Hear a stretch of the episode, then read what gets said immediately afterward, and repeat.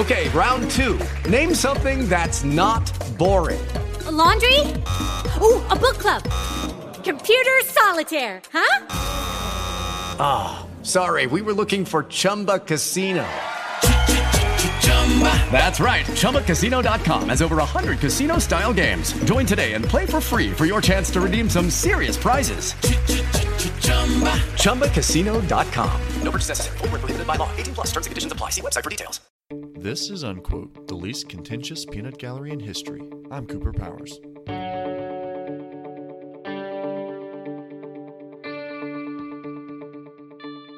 Welcome back, y'all. We've got a two for this week. Both number 45 and 75 on AFI's Top 100 Movie Quotes list comes from the Tennessee Williams play A Streetcar Named Desire, which was adapted into a film for the big screen in 1951. It starred Vivien Leigh, Kim Hunter, Karl Malden, and the young Marlon Brando, all original members of the Broadway production. Vivien Leigh portrays Blanche Dubois, the oft panic former proprietor of the Belle Reve estate in fictitious Laurel, Mississippi. Despite her misgivings about lowly social status and practiced airs of propriety, she is a tortured character inside and out and hides behind a smoke thicker than anything found in a Bourbon Street bar. Marlon Brando imbues Stanley Kowalski with both charm and unnecessary cruelty. His brutish nature and petulance extend into his interactions between the Dubois sisters, not to mention his strange familiarity with Louisiana marriage law. The lines this week offer two very different styles of delivery. Stanley Kowalski strikes his wife, Stella, when an argument gets heated. Stella seeks refuge in the upstairs neighbor's apartment, and Stanley teeters after her from his sobering shower.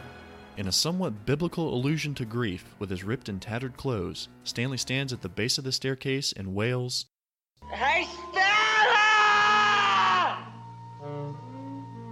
Hey, Stella!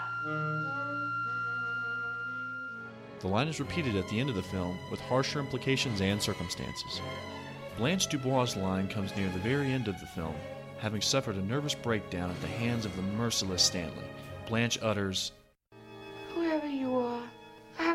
depended on the kindness of strangers. to the gentle doctor as she is carted away to a mental institution. My friend Kali and I saw the movie in New Orleans this week, and she offered her thoughts on kindness, love, and why both may be a bit overrated in Blanche's case. Sorry. Drink more. Drink faster. It's fun. I have my friend Kali on the Unquote podcast today. She was kind enough to come in and talk to me about the 1951 movie A Streetcar Named Desire. And we went and saw this last Thursday? No, Last- Sunday. Sunday, that's right. We went and saw the matinee because they had a special old timey screening. And we're going to frame this whole thing by saying that we both live in New Orleans, Louisiana, which is a fantastic city. Vibrant in culture, rich in heritage, all of the above. But the main thing is is that when we went to see the movie, we went and saw a matinee, and we went and saw a matinee at the Prytania Theater in New Orleans, which is Kali. Do you have any idea what the Prytania Theater is? I don't know how old it is, but it's like the only old school one they have left. Yeah. they actually just redid one on Broad or something. Broad, yeah. But yeah, they used to have a streetcar running in front of it, which the guy mentioned, which I'm sure we'll talk about in a second. they have a streetcar statue outside of the theater that is painted with Stanley from the movie, mm-hmm. and it says Stella mm-hmm. on the In streetcar. big, in big kind of bubble letters. Yeah. Yeah, we took a streetcar. Well, we didn't take the streetcar. We walked on. We we walked on the streetcar tracks, which is basically the same thing. Saved a buck twenty-five, and we walked a couple blocks down to Prytania Theater, one of, if not the oldest theater, single-screen theater in Louisiana. Um, I'm feel pretty confident saying that. And then uh, during the before the screening, the owner of the Prytania Theater came down and he said a few words. And uh, yeah, so we went and saw it, and then the movie started. So do you have anything like right off the bat that like any first impressions? You'd seen the movie before, right? Yeah, I've seen the movie and read the screenplay. Okay. Because I love Tennessee Williams. He's one of my favorite authors, and he's from around here. Yeah. And um, what the owner said that he is friends with the guy that lives in Tennessee Williams' old house on Dumaine. Uh huh. I mean, it's not my favorite Tennessee Williams thing. I like this, this property is condemned more, but um, I love A Streetcar Named Desire because it's like a character. I think it's a character study, and to me, character development, which is lost on modern movies, I think, is really important. And um, like they really only focus on like Blanche, Stanley, and Stella. Right. And even the side characters, I think they show enough of their lives that you can really kind of. Yeah, like you even grow attached to Mitch a little bit as you see more of him. Mitch, the poor sad understudy. Daniel told me he won an Academy Award for the movie. For best supporting actor. Yeah, and I was like, what?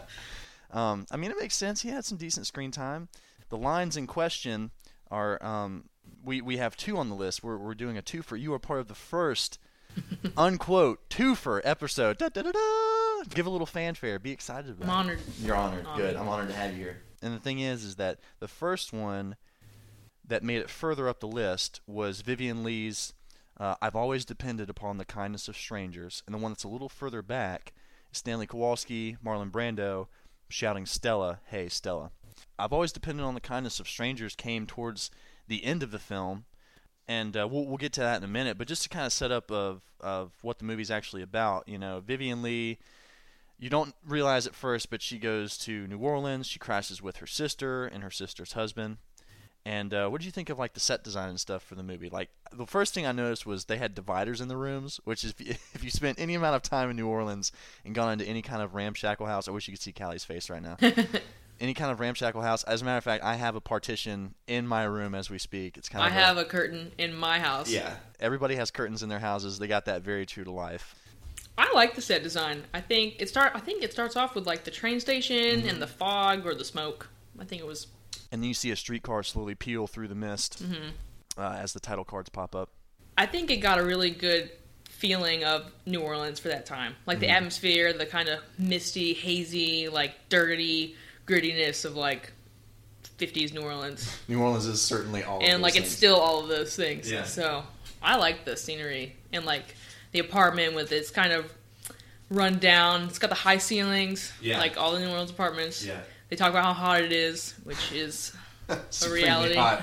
I haven't been here in the dead of summer yet. I've only been here for maybe half a year. Good so. I've, I've gotten the, the very blissfully cool weather so far. and you guys have AC. it's in whatever capacity it counts for. It's not really that great. But one another line that struck me as kind of funny was uh, I think it was Vivien who said, um, "I'm not dressed. Uh, I'm not properly dressed for the occasion." I think Mitch says, "Oh, that don't make no difference down in the quarter." You know, that was That's funny. true. That was funny. Everyone in the theater laughed. I remember that line. So Vivien Leigh comes into town. I find Blanche Dubois to be one of the most insufferable characters in playwright history. I feel bad for her, but I don't know. Maybe it's because I read the play Yeah. and I've seen it a couple times. And I don't know. I felt I don't want to say my it reminded me of certain family members I have, but um, maybe that's why I kind of connected to it. Just like like the the female character who has to like take care of her family and like even though she's got all this stuff going on in her head that she's been through, but she still has to her family's like family members die off in the movie and everything. Yeah. Wait, can we talk about spoilers and everything? Uh, yeah, that's fine. We can talk about spoilers. the movie's been out for That's- 55 years now. I'm sure we're probably okay. That's true. Or 65 years, actually. I just found it relatable as a woman. Mm-hmm. Maybe I mean, she is like super annoying, like very needy. It's the southern genteel way that she's talking, and and the way she's kind of putting on airs to impress her sister. Yeah, but I like Blanche. I think that she is just really troubled, and that she has great lines. Like the line about how she fell in love like all at once and much too completely. Like I love that, and like how a bright light was turned on something that was always partially in shadow. And the lighting in the movie is one of my favorite things. Like the chiaroscuro. And it was in, it's interesting that you say that. I, I was thinking about it more after I saw it. Blanche, are we we to assume that she's maybe in her early to mid thirties? Isn't that what we talked about, or something like that? I think she might. I think she might supposed to be in her late thirties, early 40s Uh-huh. Because Stella's probably, I would think thirty. yeah. But um, But being being that way, like I guess back in the fifties, if you hit thirty, you were automatically an old maid or something. I don't know. But like you see the lighting on her face as she's becoming more and more, I guess, unraveled, and that that line I've always depended on the kindness of strangers really hits home when you see how far she's sunken. And you know, I say she's insufferable, but only in the fact of her presenting herself. Like she is a truly tragic character. I think also the way she acts is because she's a stage. Her what is it? All the people in the play were in the stage performance. Yes, sp- yeah, Vivien Leigh So- especially was Was Marlon Brando in the stage production? I thought it might have been just Vivien Leigh. like he might have. Well, I know Mitch and Stella were. I don't know about everybody, yeah. but um, That's really cool. Because when you're on the stage, you gotta like be super exaggerated. project. yeah, so that might have been carried over for the film version. Um, and I, I forgot. Uh, so if you were if you were to pick, I know she had a bunch of lines, but if you were to pick a line from maybe maybe any character that stuck out in your mind, what do you think you would substitute something on the list for? Because we're gonna get to Hey Stella in a minute. The falling in love line, I think, is great.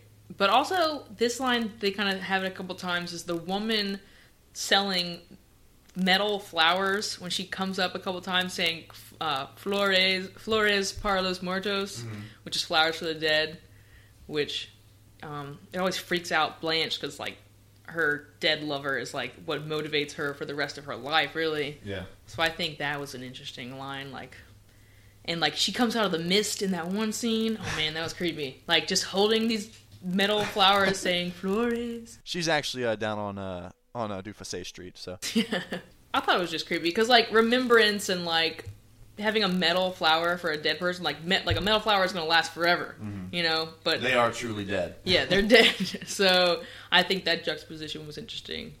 one of my one of the lines that I thought was um, was pretty decent was um, a line can be straight or a street, but the human heart, you know, takes many paths. Or I think something like that. That was a really good line too. Yeah. And you know, the line I've always depended on the kindness of strangers. It kind of struck a chord with me too because I, I've I've known a few people who have been kind of headaches to a lot of people, and maybe you can relate to that or maybe not. But just the simple fact that if you can't if you can't pick yourself up by your bootstraps, you know, and you're always just dependent on so many other people, it's very easy to come unraveled and undone, especially and have a mental breakdown like she did. I feel.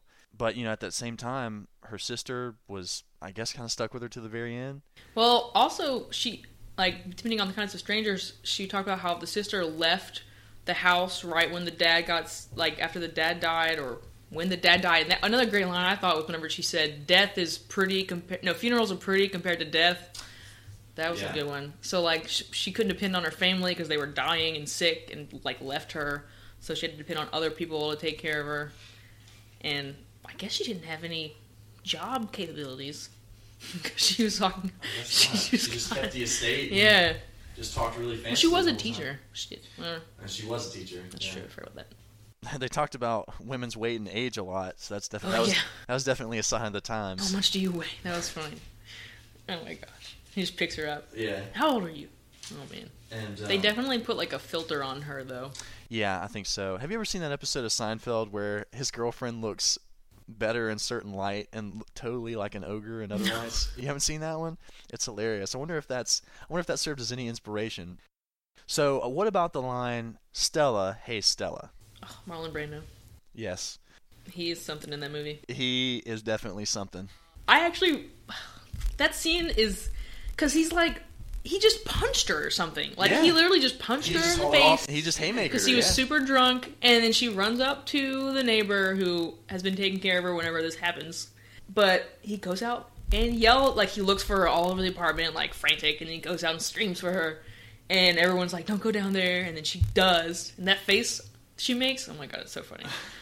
I mean, I guess everybody likes that line because it's just like, even though he beat her up, it's like they super love each other, and like Yeah. even that, like she'll overlook it because like their love is so strong. I he, the way he delivers it is awesome. I mean, he gets on his knees, he's screaming. And you know, another interesting thing is is kind of just the considering the list, the contrast of these two lines. Vivien Leigh says it very stage like, you know, filled with you know rhythm, prose, as the play should be, and then you have the raw, uncut Brando coming in, True. Blowing out the microphone, and it's really interesting to see the juxtaposition of those two things. You know, even on the same list, they both have they're both very impactful in their own right. One's maybe a little bit more subtle than the other, but they both have very wide-ranging implications. You know. And like Vivien Leigh, like depending on everyone else for her own happiness, like Stella and Stanley, like they are just so connected. Like even though they have all these problems, like he was always talking about how great it was before the sister got there, and like the sis Stella freaking loves him, they were totally different backgrounds and everything, but like they kind of depend on each other. Interesting. Yeah. Singular, singular kind of selfishness. Yeah. You know, even though it's totally messed up sometimes. I mean, very messed up, domestic violence, but they still, you know, are apparently crazy about each other. And the first time he says it, now I was because I'd never read the play and I, I hadn't seen the movie yet. The first time, everything leading up to him striking her or him getting drunk, I was kind of Team Brando. I was like, all right, this guy's rough and tumble, you know. But imagine my surprise when he just hauls off and punches her. I'm just like, wow, that was gritty. And then she runs upstairs, and then I hear the line, and I think, okay, well, this is the first time he said it. You know, this probably isn't the, maybe the first time this has happened to them, but this is why the line's been on here because she she knows she's going to go back to him. He knows that he's sorry. You can hear it in his voice, but it's just a vicious cycle. They're doomed to repeat it day after day. You know. Yep. Because I think later on, is that no? That is when he throws the radio. No, I think that was uh, preceding time. But yeah, he's very violent. Yes, very. But he's also a babe. so Daniel was telling me how they didn't have form-fitting shirts back then, so they had to specially make his shirt to fit him. So the first time he says it, now what about what are your thoughts about the second time he says it? Like I know I said that it's you know doomed to repeat itself, At the end, when she says Yeah, she's never you- coming back. right? But do you think there's any sort of extra meaning behind it the second time he says it, or you think they're just doomed from the very get go? I'm gonna go with doomed. Doomed. it's a safe bet. Maybe back in the 50s, I don't know. I guess violence was more. Domestic violence wasn't like that shocking. Yeah. But I think maybe Shocking. I mean, still commonplace, but yeah, because after that, I think that's when she realizes, like, oh my god, he did rape my sister. Everyone was right about him. Like, I'm an idiot. and and they had a baby on the way. yeah, they had they had the baby. Yeah, at that Crazy. God, it's crazy.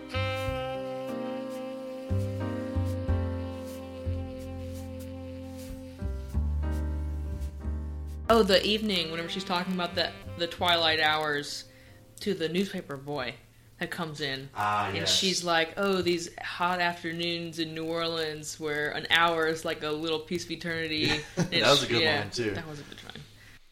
And it's is that just her retreating back into her former self, trying to seduce younger men, or just, Well, it's because whenever she fell in love with that first man she like fell in love with, like that's who she like her one true love, and he they were both young. I think he was like 18, she was like 16. I don't think they say the ages really in the movie, but um they go more into it in the book.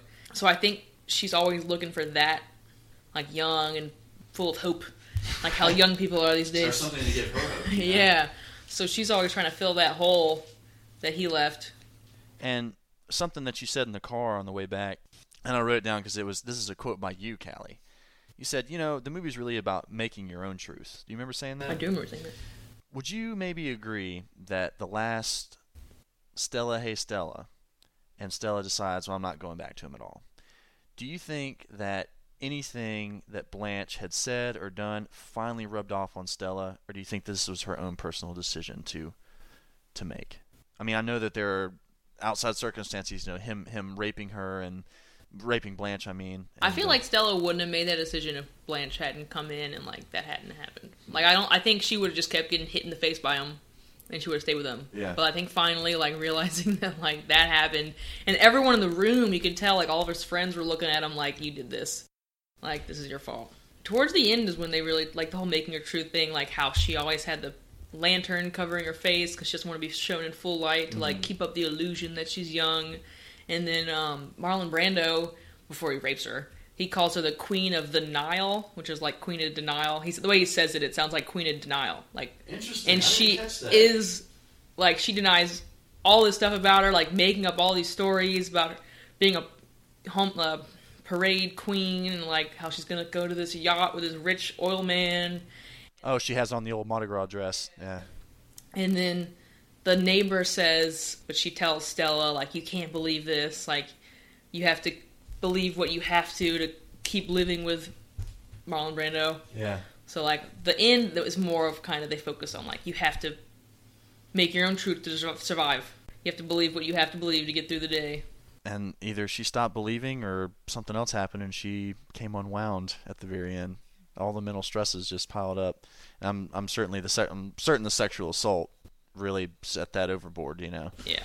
And having all the truth come out. Because Marlon Brando, Stanley, like, remember he calls all the people he knew. Yeah, he- Well, like, he had some connections though. yeah. I don't even know what his his job was, but he did get the truth out of her. And I think that she was whenever she finally was faced with like, this is what you did. Like you did have sex with the underage kid. Like you got you were at a brothel, Yeah. And she was just like, oh my god, she just got crushed by her own truths. Yeah. So, has anything ever set off any kind of emotional trigger in you to maybe like you've seen somebody's past actions, you've maybe lived vicariously through them and have, you know, tried to avoid making the same mistakes or, you know, moved on, been been mentally tough through a situation, anything like that? I think so. With a certain relationship that's big in my life, I just do the opposite of what they do, and that's pretty much how I live. It's like whatever they do, I'm going to do the opposite because they're crazy. I mean, everyone makes their own mistakes, and I know. Whenever I was that freshman, not a freshman, what was I? A junior. My first boyfriend, I was like delusional. I was like, "Oh, this is great! Like this is gonna be awesome," and it was terrible. Did he wear a form, custom form fitting shirt? No. oh my god. I definitely people will tell you things like like I guess how everyone was telling Stella like, you know, oh, this guy's abusing you. Like cuz Blanche definitely told him like over and over again like he's an ape, he's an ape. But people just keep putting a blinder on like to what other people say. yeah, cognitive dissonance type stuff. And then one day it just I don't know what it is. It just you finally the blinders go and you're like, okay, you guys are right. I made bad choices. Here we go. final thoughts on the movie? We get we gave several lines um, that that had some you know better weight to them, I think. But I think I've always depended on the kindness of strangers. Usually, closing lines they try to make those the most impactful, obviously, and then just the rawness of the Stella, hey Stella, all the implications that are behind it. You know, this may this, this they're doomed to do this over and over again until somebody winds up either dead or divorced. You know, I think the lighting line too, about how she was talking about the the whenever she fell in love with that one guy, everything was blinding light, and then after he died, she's never seen anything in more than a candlelight. That just line, that whole, I feel so bad for Does that, Blanche. does that close to home? Yeah, I mean, it's just so sad. Like, always living in a fog where, like, you can't really see what's going on, and, like, nothing feels, like, full. Everything's like you're living a half life, you know? Like, that's. Hmm. what is love, Kali? And don't say a song by Hadaway. Baby, don't hurt me. No. I don't know. Love sucks. It Love makes sucks. people do crazy things. It you make these decisions that it's just like, what is wrong with me?